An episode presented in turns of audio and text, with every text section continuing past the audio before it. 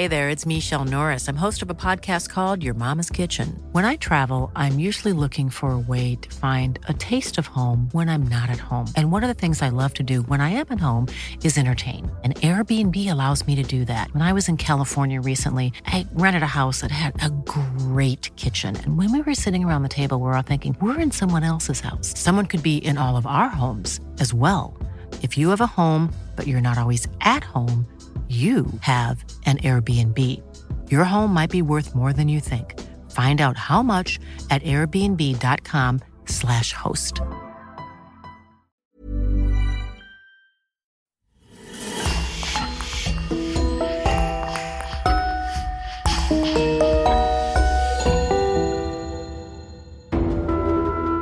Bonjour et bienvenue pour une nouvelle affaire criminelle.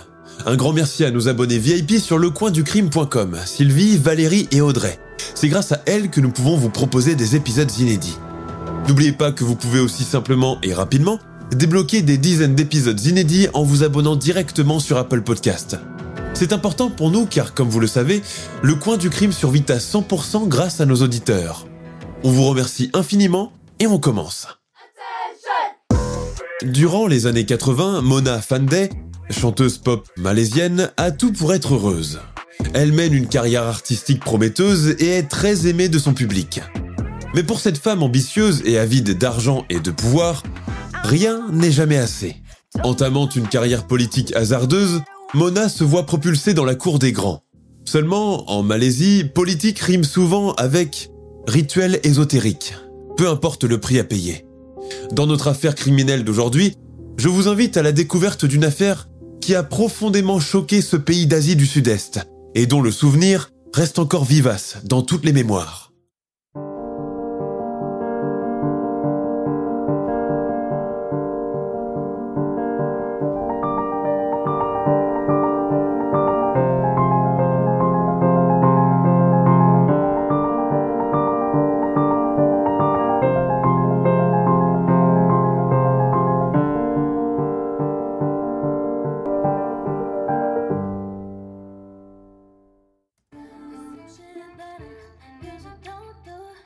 Kuala Lumpur, Malaisie, 1987. L'enregistrement d'un album est toujours une source de créativité, de bonne humeur, de mauvaise humeur aussi et de stress. Dans un immeuble insalubre du centre-ville de la capitale malaisienne, où un appartement a été aménagé en studio, la session d'enregistrement bat son plein. Debout derrière son micro, une jeune femme enlève le casque qui couvre ses oreilles et essuie la sueur qui perle à son front. Depuis qu'elle est arrivée, les ventilateurs n'ont pas cessé leur bruit infernal, charriant l'humidité lourde de la pièce dans l'espoir de garantir un peu de fraîcheur. Peine perdue, il fait encore chaud. Ali, tu peux arrêter ce satané ventilateur et ouvrir les fenêtres à la place? Il m'empêche de me concentrer. Ah non, pas question. Tu, tu veux qu'on crève de chaud ici? La jeune femme hausse les épaules, incommodée par l'humidité, la promiscuité du studio, la présence de tous ces hommes moustachus et la fumée de cigarettes qui s'échappe par toutes les bouches elle retrouve tout de même sa bonne humeur, pour reprendre le titre tout en s'efforçant de suivre le playback. Bravo Mona, c'était très bien. Tu as assuré, comme d'habitude, félicite l'ingénieur du son. Elle esquisse un petit sourire satisfait, jette un regard à la vitre pour voir son reflet, mais aperçoit à la place les six paires d'yeux des hommes assis derrière la table de mixage, scrutant ses hanches étroites et ses épaules dénudées. Mais elle n'a plus l'âge de rougir ou d'être effarouchée. S'ils la regardent ainsi, c'est qu'elle leur plaît. Du moins, c'est ce qu'elle pense. Petite, menue, habillée à l'occidental, les cheveux noirs et permanentés, coiffée d'un petit bandeau de strass, Mona passe pour être la femme la plus sophistiquée de son temps. Il faut dire que cette jeune femme de 31 ans, avec un faux air de secrétaire, est déjà une vedette en Malaisie. Mona Fandey. C'est son manager qui a lui-même décidé de son nom de scène, car pour lui, Mazna Ismail était trop long et pas assez accrocheur comme patronyme. Cependant, dans l'intimité, la chanteuse aime à se faire appeler Mazna, voire Mani. La Malaisie, petit pays musulman de l'Asie du Sud-Est, n'a jamais été connue pour sa large production musicale et artistique, et être chanteur, ou pire, chanteuse, relève de l'extraordinaire et de l'inhabituel. L'arrivée de Mona Fandey au début des années 80, avec ses costumes pailletés, son sourire enjôleur et sa voix de petite fille boudeuse, a marqué un tournant décisif dans les mentalités et a bouleversé toutes les idées reçues sur les femmes qui se produisent sur scène. Un métier que la plupart des Malaisiens confondent et attribuent aux prostituées. Mais Mona n'a rien de tout cela. Elle ne consomme pas d'alcool, ne se drogue pas et mène une vie relativement normale, quand elle n'est pas en tournée évidemment. C'est surtout une figure très aimée en Malaisie, même chez les familles les plus conservatrices, et les filles la prennent en exemple. En l'espace de quelques années, la jeune artiste a réussi à se hisser au sommet, à se produire à la télévision et même à sortir un album. Mais avant de poursuivre notre récit, faisons d'abord connaissance avec la star. Mona Fandeh, de son vrai nom Mazna Ismail, est née le 23 janvier 1956 à Kampung Sungai Petai, dans l'état de Negeri Sambilan. Sa famille appartient à la classe moyenne. Très jeune, elle se passionne et pratique la danse aquatique. Elle doit cependant mettre fin à son activité favorite pour se marier avec un cousin. Le projet est finalement annulé, au plus grand soulagement de la fiancée qui ne voulait pas de ce parent plus âgé, laid et qui fait des bruits de crachat en mangeant. L'idée de devenir chanteuse devient alors une obsession chez cette adolescente coquette et soucieuse de plaire, qui veut croquer la vie et profiter de sa jeunesse. Contre l'avis de son père, elle commence à se produire dans des cafés et des salles des fêtes, chantant le répertoire traditionnel, mais également des chansons en hindou, des films bollywoodiens très populaires en Malaisie. Cependant, il faudra attendre la fin des années 70 pour que Mazna parvienne à décrocher un contrat avec un label indépendant, Tandang Records, qui s'occupe aussi de lui trouver un manager. Pour la jeune femme, c'est un rêve qui vient de se réaliser. En 1983, sous la suggestion de son manager, Ali Hussein, Mazna Ismail adopte le nom de scène de Mona Fandeh. Mignon, moins formel et facile à retenir. À partir de ce moment, le succès sera au rendez-vous. La nouvelle Mona se propulse en icône dans le monde du divertissement malaisien. Elle passe régulièrement à la télévision, enchaîne les interviews et pose même pour une revue de mode. Deux ans plus tard, la chanteuse pop sort un album auto-sponsorisé baptisé Diana. Cela sera son premier et dernier album. Cependant, il se vend bien en Malaisie, en Indonésie et à Singapour. Bien qu'elle domine la scène musicale de son pays, sa carrière peine à vraiment décoller.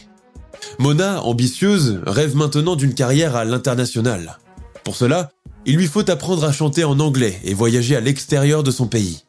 Elle fait une tentative de reprise de son album en langue anglaise, qui se révèle un véritable échec commercial. Voyant qu'elle stagne, son label, Tandang Records, refuse de renouveler son contrat. La vedette n'a d'autre choix que de rester dans son registre et poursuivre sa carrière en Malaisie. Moins brillante, certes, mais la seule qui puisse encore lui assurer des revenus. Pour arrondir ses cachets qui s'amenuisent, elle commence à animer des soirées privées et enchaîne quelques apparitions à la télévision.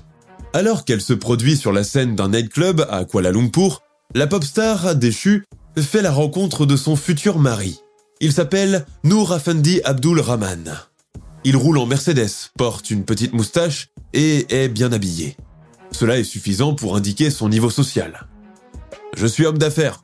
Avant j'ai travaillé comme musicien rock. Mais tu sais, des carrières comme ça, ici, explique-t-il à sa future femme pour l'épater.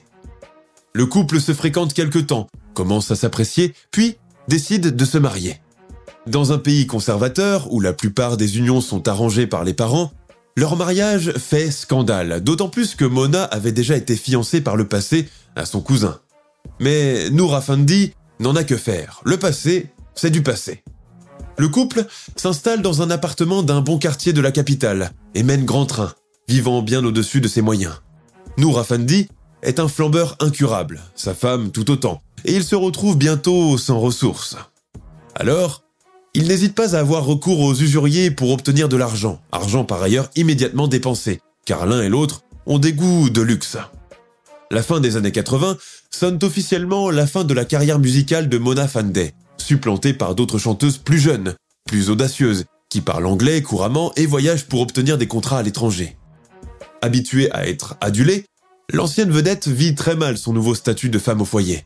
Son mari assure cependant leur rentrée financière, sans jamais préciser ce qu'il fait en réalité.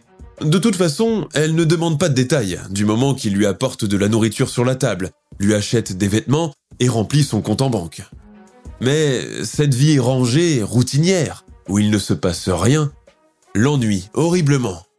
Au début de l'année 1990, Mona Fandey, toujours en quête de reconnaissance et désirant redorer son blason, s'aventure à l'aveuglette dans le monde de la politique.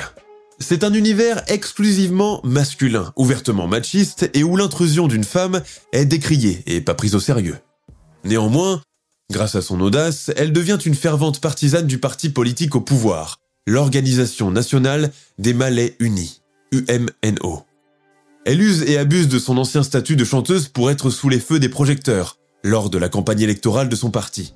Mona apparaît toujours souriante, charismatique, jamais voilée comme le préconise la tradition, arborant une crinière noire permanentée et portant un tailleur sobre résolument occidental. Une femme d'action. L'ascension peut commencer. Elle retrouve un peu de sa joie de vivre, maintenant qu'elle exerce de nouvelles responsabilités, et qui ne sont pas des moindres. Les flashs des caméras, les interviews, les micros tendus remplissent à nouveau le vide. L'année suivante, elle est nommée conseillère spéciale du ministère de la Culture, des Arts et du Tourisme de Malaisie. Mona doit se pincer plusieurs fois pour se persuader qu'elle ne rêve pas debout. Elle a décroché ce poste sans être recommandée par personne, sans corrompre personne et sans céder aux avances de quelques chefs riches et libidineux. Elle peut se féliciter pour cela. Son mari l'encourage, quitte à se mettre toute sa famille à dos, qui voit d'un très mauvais œil leur belle-fille côtoyer toute seule ce monde fermé qu'est la politique. Toutefois, cette transition rapide de la scène artistique à la politique surprend de nombreux fans et observateurs qui ne la trouvent pas crédible dans son nouveau rôle. Il est évident que, hormis son look impeccable, son lifting et le sourire figé qu'elle renvoie aux photographes, Mona Fandey ne possède en aucun cas les aptitudes suffisantes pour une vraie carrière politique. Elle n'a pas de diplôme universitaire, aucune qualification, aucune connaissance en diplomatie et s'exprime uniquement dans sa langue natale. Pourtant, c'est toujours elle qu'on voit en premier à la télévision, prenant plus de place sur l'estrade que le ministre dont elle est la conseillère, et le devançant pour parler la première aux journalistes. Après la défaite cuisante du parti UMNO aux élections, Mona abandonne définitivement la vie politique, car elle ne s'entendait plus avec le nouveau leader de son parti. Elle revient à la vie oisive et sombre dans la dépression. Entre-temps, sa relation avec son mari Nour Afendi commence à battre de l'aile. Incapable de donner des enfants au couple, l'ex-conseillère est régulièrement trompée par son époux. Il souhaite un héritier. Il lui fera deux enfants dans le dos avec une femme inconnue. Pourtant, mari et femme demeurent ensemble par habitude, mais surtout par profit. Au début de l'année 1991, Mona Fandey entame une carrière controversée de voyante. Elle va même jusqu'à s'autoproclamer Bomo, soit chaman en malais.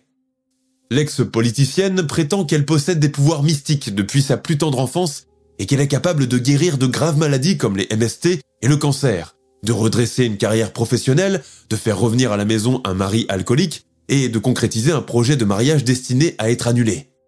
Piochant dans son précieux carnet d'adresses, elle choisit elle-même sa clientèle et commence à offrir ses services à des personnalités influentes de la bonne société.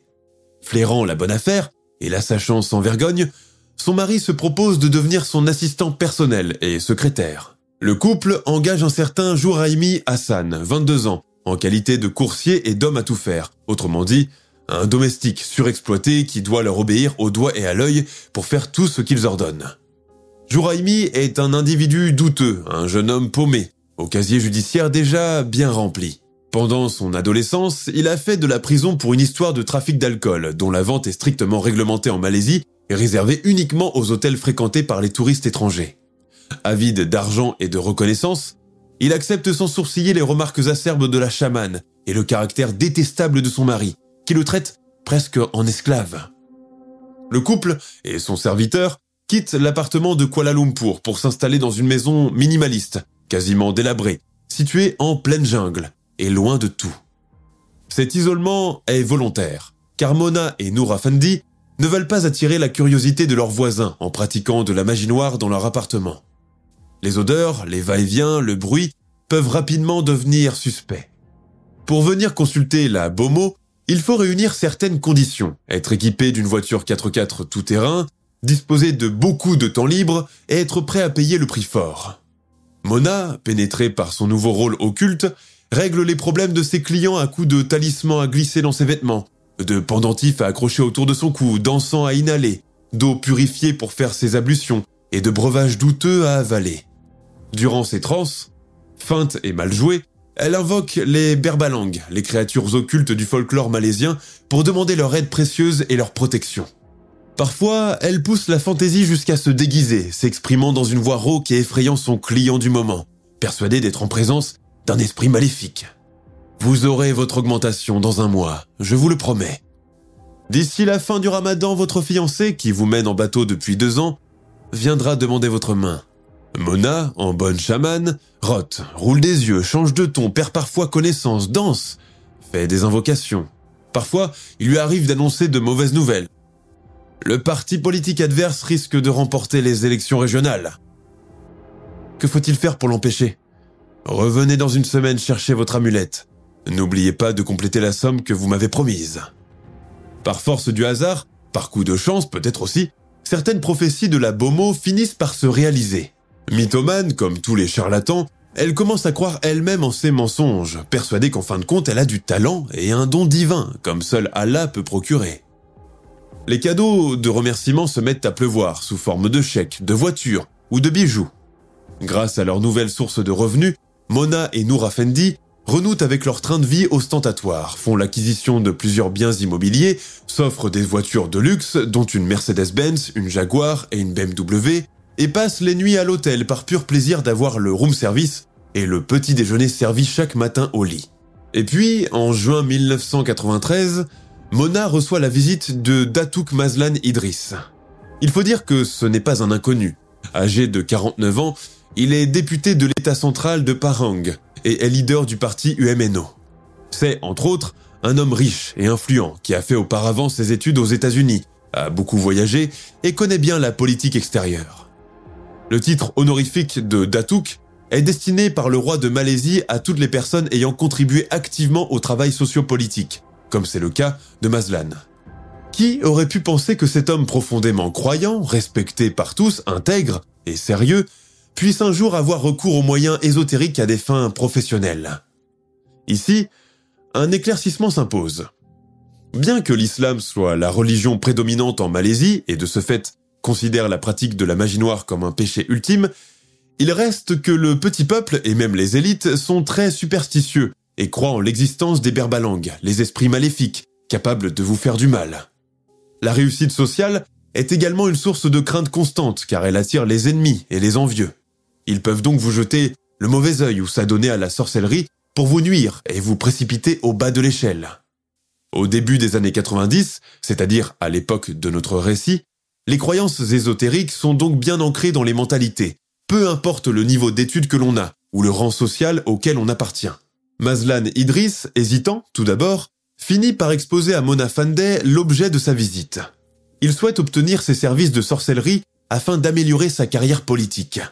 En guise de récompense, il lui promet une importante rétribution et lui avance même une somme d'argent pour commencer d'ores et déjà à travailler, entre guillemets.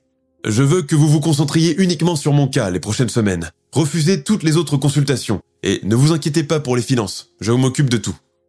En voyant l'alias de billets de banque tendus vers elle par le député, Mona accepte. Et ce n'est que le début, dit-il avec un air important. Le meilleur est encore à venir. Dix jours plus tard, le Datouk Mazlan, Idriss, revient voir la sorcière qui lui déclare ⁇ J'ai consulté mes maîtres, et votre cas est bien ardu.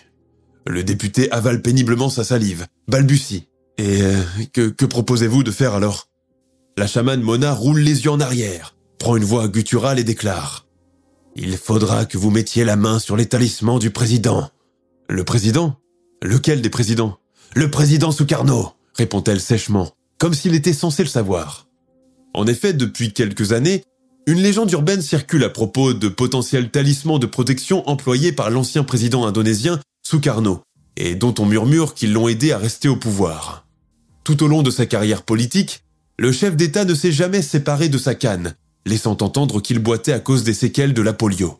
Mais les mauvaises langues prêtent à cet objet personnel des pouvoirs magiques, comme l'immortalité, pour mener à bien son rituel de protection, Mona suggère à Mazlan Idris de se procurer cette précieuse canne ainsi qu'un sangkok, le traditionnel chapeau masculin malais. Elle exige aussi la somme de 2 millions de ringgits, soit environ 380 400 euros, à payer en argent comptant. Mazlan Idris, un peu dérouté, et conscient qu'il a affaire à une rapace, accepte le marché malgré tout. Il laisse en guise d'acompte la somme de 500 000 ringgits.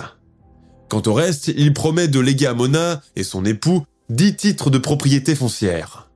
Le couple fixe rendez-vous avec le politicien pour la semaine suivante, afin d'entamer le rituel. Dans la nuit du 2 juillet 1993, peu avant 2 heures du matin, Mazlan Idriss se présente tout seul à la maison de Mona. C'est ici qu'aura lieu le rituel occulte appelé bain rituel de purification de la fleur. Située à Pahang, la maison ne paye pas de mine et bien que très grande, elle a l'air d'avoir été abandonnée depuis très longtemps. La façade est envahie par des couches noires de moisis et la mauvaise herbe, l'humidité aidant, se prolifère jusqu'aux fenêtres. Une maison fantôme qui donne froid dans le dos. Le député rassemble ses forces, monte les marches glissantes à cause de la mousse verte et va toquer à la porte. Il est accueilli par l'assistant et l'homme à tout faire du couple, Jouraimi Hassan, qui l'introduit à l'intérieur de cette habitation glauque et humide. Mona se fait attendre. Son mari n'est pas encore là, lui non plus. Mais Jouraimi Hassan se dépêche de dire au client Ma maîtresse sera là dans un instant, elle m'a laissé ses instructions. Sur ses ordres, Mazlan Idriss s'allonge de tout son long sur le sol visqueux, face contre terre et yeux clos. Il entend à cet instant la voix de Mona chuchoter quelque chose à son domestique avant de venir s'agenouiller près de lui. Sans dire un mot, elle se met à disposer des fleurs de lotus autour du corps de Mazlan Idriss. Elle déclare ⁇ À présent, retournez-vous face à moi. Étendez grand les bras pour accueillir des liasses de billets qui vont vous tomber du ciel. Le député obéit, se retourne péniblement sur le dos et toujours les yeux fermés, il tend les bras comme s'il voulait serrer quelqu'un contre lui. Il reste ainsi dans cette position dans l'attente de son trésor. Deux minutes, cinq minutes, dix minutes, vingt minutes. Mazlan Idriss commence à avoir des fourmillements dans les bras. Les billets, eux, ne tombent toujours pas. Surtout, n'ouvrez pas les yeux. Cela arrive, chuchote la chamane. Avec ses yeux clos, Mazlan Idriss ne voit pas, à cet instant, Jouraimi Hassan, armé d'une hache, foncer droit sur lui. Sans laisser au député le temps de faire un geste, le domestique abat sa lame et lui tranche la tête. Immédiatement, un flot de sang se répand sur le sol, imbibant les pétales de lotus et le bout de la robe de Mona Fandey, encore agenouillée devant le cadavre. La tête de ce malheureux Mazlan Idriss roule pendant un moment avant de s'immobiliser. Mais cet horrible rituel ne fait que commencer. Rejointe par son mari Nour Afandi, qui a observé la scène depuis la rampe d'escalier, Mona décide de détailler le corps de la victime. Le trio s'adonne conjointement à son opération de boucherie macabre jusqu'au lever du jour. Au terme de cette sordide opération, Mazlan Idriss a eu la peau arrachée, les mains et les pieds tranchés, les organes génitaux découpés. Au total, il a été démembré en 18 morceaux.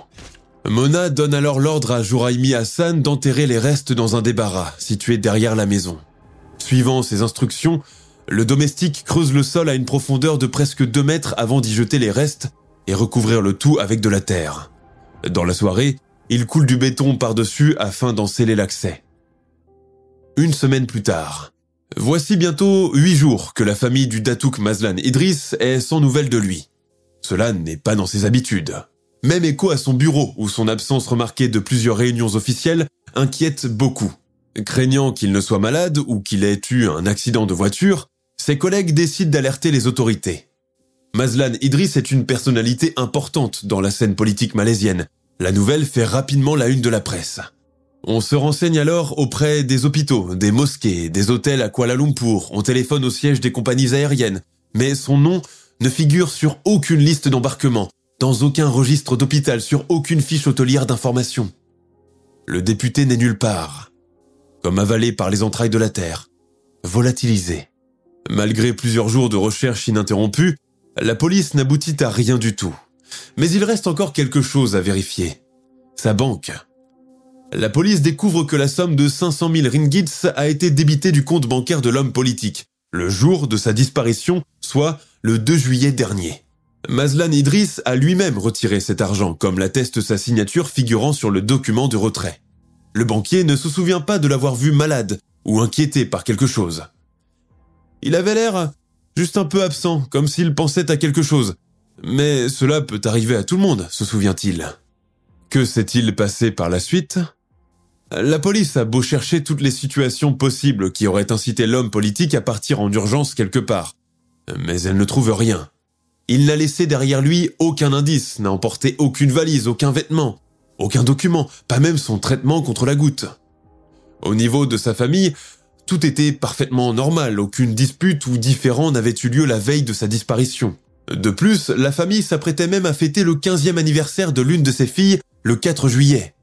À son travail également, tout était parfaitement ordinaire. Mazlan était très apprécié de ses collègues et subalternes, et il se préparait pour les prochaines élections régionales. Il était très optimiste quant à sa victoire et encourageait son entourage à se montrer pareillement optimiste. Disparaître subitement, alors que l'on a des engagements familiaux et professionnels, ne correspondent pas au tempérament posé et réfléchi de Mazlan Idriss. Le 22 juillet 1993, soit 20 jours après ces terribles événements, un tournant décisif vient bouleverser le cours de l'enquête. Et cela se produit quand une patrouille de la police de Pahang arrête un certain Jouraimi Hassan, 24 ans, accusé de trafic de psychotropes périmés un substitut de drogue bon marché et accessible à tous. Conduit au commissariat, le domestique du couple de charlatans est longuement interrogé par la police. Il remarque qu'il n'est pas dans son état naturel, a les yeux hagards, un peu vaseux. Il a dû avaler ses propres cachets. Mais rapidement, et sans que la police ne le questionne sur le sujet, le délinquant confie avoir été complice dans une affaire de meurtre. J'ai, euh, j'ai assassiné Mazlan Idriss, déclare-t-il, les yeux fiévreux. Les deux enquêteurs qui étaient en train de l'interroger sur l'affaire de drogue s'arrêtent net. Je n'ai rien planifié. C'est elle qui m'a ordonné de lui trancher la gorge. Cette vieille sorcière laide et avare. Un assassinat? Une sorcière? Qu'est-ce que cela veut dire? Que raconte ce toxicomane? Mais le récit de Jouraimi Hassan est décousu, ses souvenirs sont confus. Puis, il se rétracte, s'excuse d'avoir dit n'importe quoi, demande à se reposer. Pourtant, les autorités sentent qu'il leur cache quelque chose d'obscur. Ils décident alors de prolonger sa garde à vue de 48 heures. Jouraimi Hassan est conduit par la suite dans une cellule où il s'allonge à même le sol, en position fétale, et ronfle, jusqu'au lendemain matin. À son réveil, il est empoigné sans ménagement et reconduit en salle d'interrogatoire. Subissant les effets de la descente, entre guillemets, propre aux personnes qui consomment des stupéfiants, le suspect se sent complètement perdu. Il demande une cigarette et du thé qu'on lui ramène. Et cette fois-ci, il fait de bien étranges révélations. Ils l'ont découpé en petits morceaux. J'étais là. J'ai prêté main forte aux opérations, il y avait du sang partout. Alors on m'a demandé de le cacher et j'ai creusé. Creusé toute la nuit. À la fin de la journée, les policiers terminent de saisir leur rapport. Quelques heures plus tard, accompagnés du complice, ils arrivent devant ce qui ressemble à une grande et imposante maison défraîchie et insalubre, située en plein cœur d'une plantation de bananiers et non loin du domicile de l'ancienne chanteuse Mona Fandey. Avec le même dégoût et la même appréhension éprouvée par toutes les personnes qui viennent à passer par là, la police pénètre à l'intérieur, précédée par Jouraimi Hassan, les mains menottées derrière le dos. La maison est plongée dans le noir. On allume les lampes torches pour pouvoir s'orienter. Jouraimi, les mouvements entravés par les menottes, guide maladroitement les officiers de police jusqu'à une pièce située juste derrière le taudis. Il remarque que, sous leurs pieds, le sol a été fraîchement bétonné depuis peu. C'est là, déclare-t-il. On va quérir des pelles chez des paysans des alentours, et on se met au travail. C'est là, à environ deux mètres sous le sol, qu'il découvre les restes du politicien, scellés dans des sacs en plastique empilés les uns sur les autres. Ils trouvent aussi une hache, et trois grands couteaux à sashimi, fins et aiguisés, qui ont servi à démembrer la victime. En tout, la police fait le décompte d'une douzaine de parties de corps humain. Huit autres morceaux ne seront jamais retrouvés. On soupçonne alors que les meurtriers les ont brûlés pour en fabriquer des talismans, voire qu'ils les ont consommés lors d'un rituel. Mona Fandey et son époux sont arrêtés le lendemain matin. La nouvelle de leur arrestation provoque une onde de choc dans le pays. Lors de leurs interrogatoires, la police apprend que le couple a continué sa vie de manière tout à fait ordinaire, juste après le crime, pris dans un tourbillon d'achats compulsifs. Noura Fandi a fait l'acquisition d'une nouvelle Mercedes pour la coquette somme de 130 000 ringgits payés en liquide chez le détaillant automobile. Il s'est offert des costumes italiens, cinq paires de chaussures, ainsi que des cigares. Mona, de son côté, a écumé les boutiques de vêtements et les bijouteries. Le lendemain du meurtre de Mazlan Idriss, elle a été vue en train de faire du shopping dans un centre commercial de Kuala Lumpur. La chamane s'est payée du nouveau matériel électroménager, dont une machine à laver, un four à micro-ondes, un téléphone sans fil et un fer à lisser pour la somme de 20 000 ringgits. Elle laisse la somme de 40 000 ringgits dans une joaillerie de luxe, où elle s'offre des bijoux en diamant et une montre. Cette fièvre acheteuse se conclut par un passage chez le chirurgien esthétique, où Mona se fait faire un lifting et des injections de Botox pour la somme de 13 000 ringgits. Sans l'arrestation inattendue de leur domestique, le couple aurait pu continuer ainsi, employant sans vergogne les cartes de crédit de leurs victimes et dilapidant avec une satisfaction accrue l'argent qu'ils ont gagné par le sang. La société malaisienne apprend les détails horrifiants de la vie du couple de monstres dans les journaux, qui s'étend largement en détails sanglants sur leur intimité et l'existence lascive qu'ils menaient avec l'argent des autres. En août 1993, s'ouvre le procès le plus scandaleux qu'ait jamais connu la Malaisie dans son histoire. Mazna Ismail, alias Mona Fandeh, son mari, Nour Afandi, Abdul Rahman, et leur employé et complice, Jouraimi Hassan, passent tous les trois devant la cour d'assises du district de Raoub.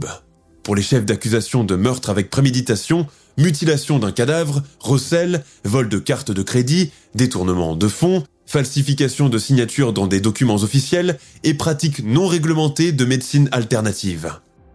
Le trio plaide non coupable au chef d'accusation de meurtre avec préméditation.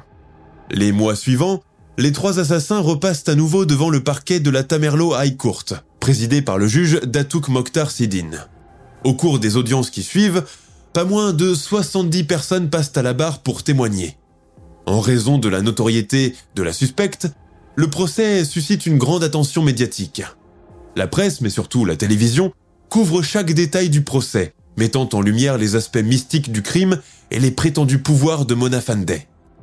Lors des audiences, des détails macabres émergent. Mona Fandeh et son mari ont prétendu offrir à Datuk Mazlan Idris des services de guérison spirituelle. Cependant, les choses ont pris une sombre tournure lorsque la victime a été décapitée lors d'un prétendu rituel occulte. L'accusation soutient que le meurtre était prémédité, tandis que la défense tente de faire valoir la folie comme circonstance atténuante. Le plus choquant dans tout cela est certainement l'allure adoptée par Mona Fandeh tout au long du procès. Elle se présente à chacune des audiences avec une nouvelle tenue de sa garde-robe bien fournie, coiffée et maquillée, le visage tiré par le lifting. Les photographes immortalisent une femme parfaitement sereine, souriante et volontiers loquace. Elle a retrouvé l'auditoire qui lui manquait, les projecteurs, l'attention, comme elle l'a toujours espéré. Cela fait froid dans le dos. Escortée de part et d'autre par des policiers et des militaires depuis la prison à la cour d'assises, chaque déplacement est vécu comme un moment de gloire par la meurtrière, et l'occasion tant attendue de parader avec ses vêtements et ses coiffures. Elle salue chaleureusement la foule, fait de grands sourires à la ronde, comme si elle marchait sur le tapis rouge d'un festival.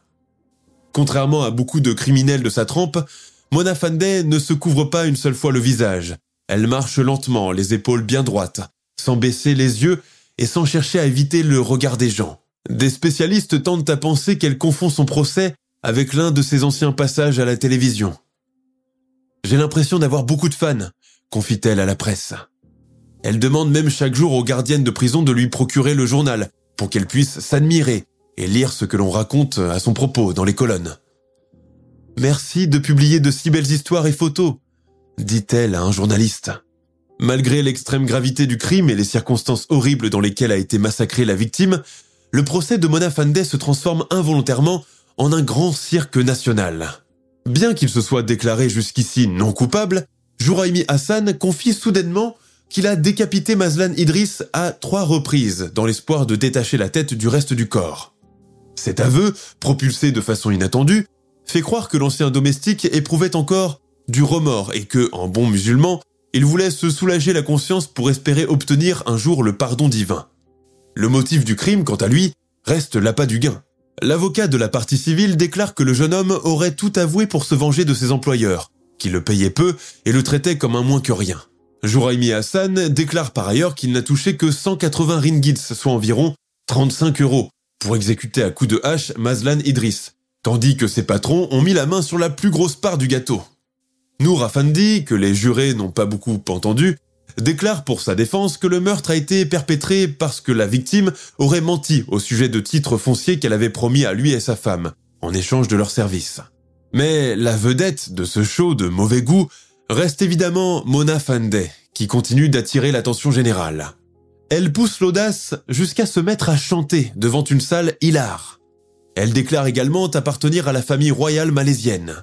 Lors des dernières audiences, des événements surnaturels vont annuler le procès à deux reprises. En effet, des témoins attestent avoir entendu de curieux bruits et des voix dans la salle, attribués à des esprits, ce qui a pour résultat de créer le tumulte et la bousculade. Jusqu'à aujourd'hui, il est difficile de prouver si cet événement a vraiment eu lieu, si c'est un phénomène de psychose collective ou si c'est juste un coup de bluff des médias en recherche de sensationnalisme. Le 9 février 1995, le jury se retire enfin pour délibérer. Il ne lui faut que 70 minutes pour prouver la culpabilité du trio dans cette terrible affaire. Le tribunal déclare finalement Mona Fandey, son mari et leur assistant coupables de meurtre et les condamne à la peine de mort par pendaison. À l'écoute du verdict, le couple sourit et s'embrasse. Mona déclare, les larmes aux yeux, je tiens à remercier tous les Malaisiens, tout mon peuple. Vous êtes vraiment formidables. En quittant la salle, elle jette encore un dernier grand sourire au photographe. Son regard est figé, glaçant. Un regard maléfique, dépourvu de toute humanité. Mona et son mari sont conduits au centre correctionnel de Kajang, où ils font appel de leur décision de justice. Entre février 1995 et octobre 1997, ils transmettent leur demande à la cour d'appel de Waterville. En 1999, leur demande en appel est rejetée et leur verdict reste inchangé. Le couple fait une dernière tentative en demandant la grâce royale. C'est leur dernière chance d'échapper à la potence.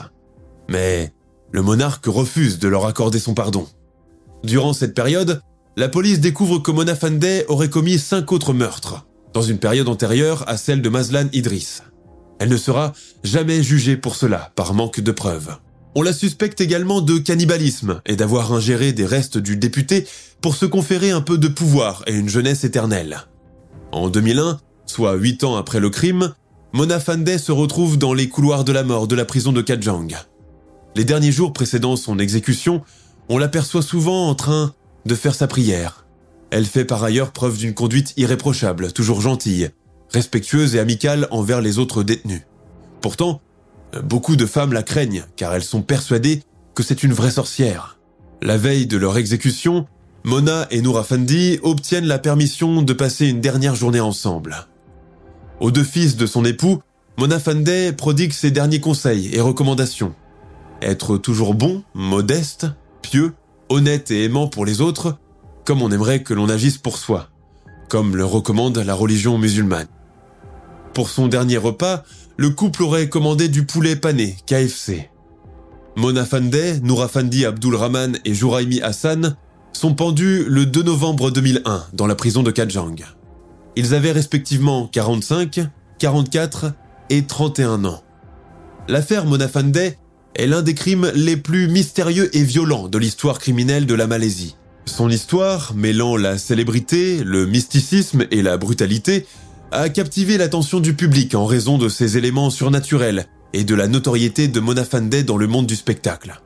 Longtemps après l'exécution des trois protagonistes, l'affaire a continué de susciter des débats sur la croyance au pouvoir mystique et sur la responsabilité des charlatans dans la société.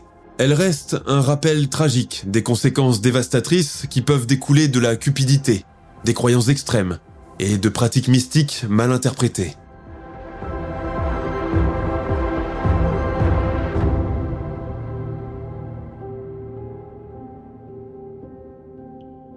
Nous sommes à la fin de notre émission du jour. N'hésitez pas à écouter les autres émissions du podcast et à prendre 5 secondes pour nous laisser un 5 étoiles sur iTunes.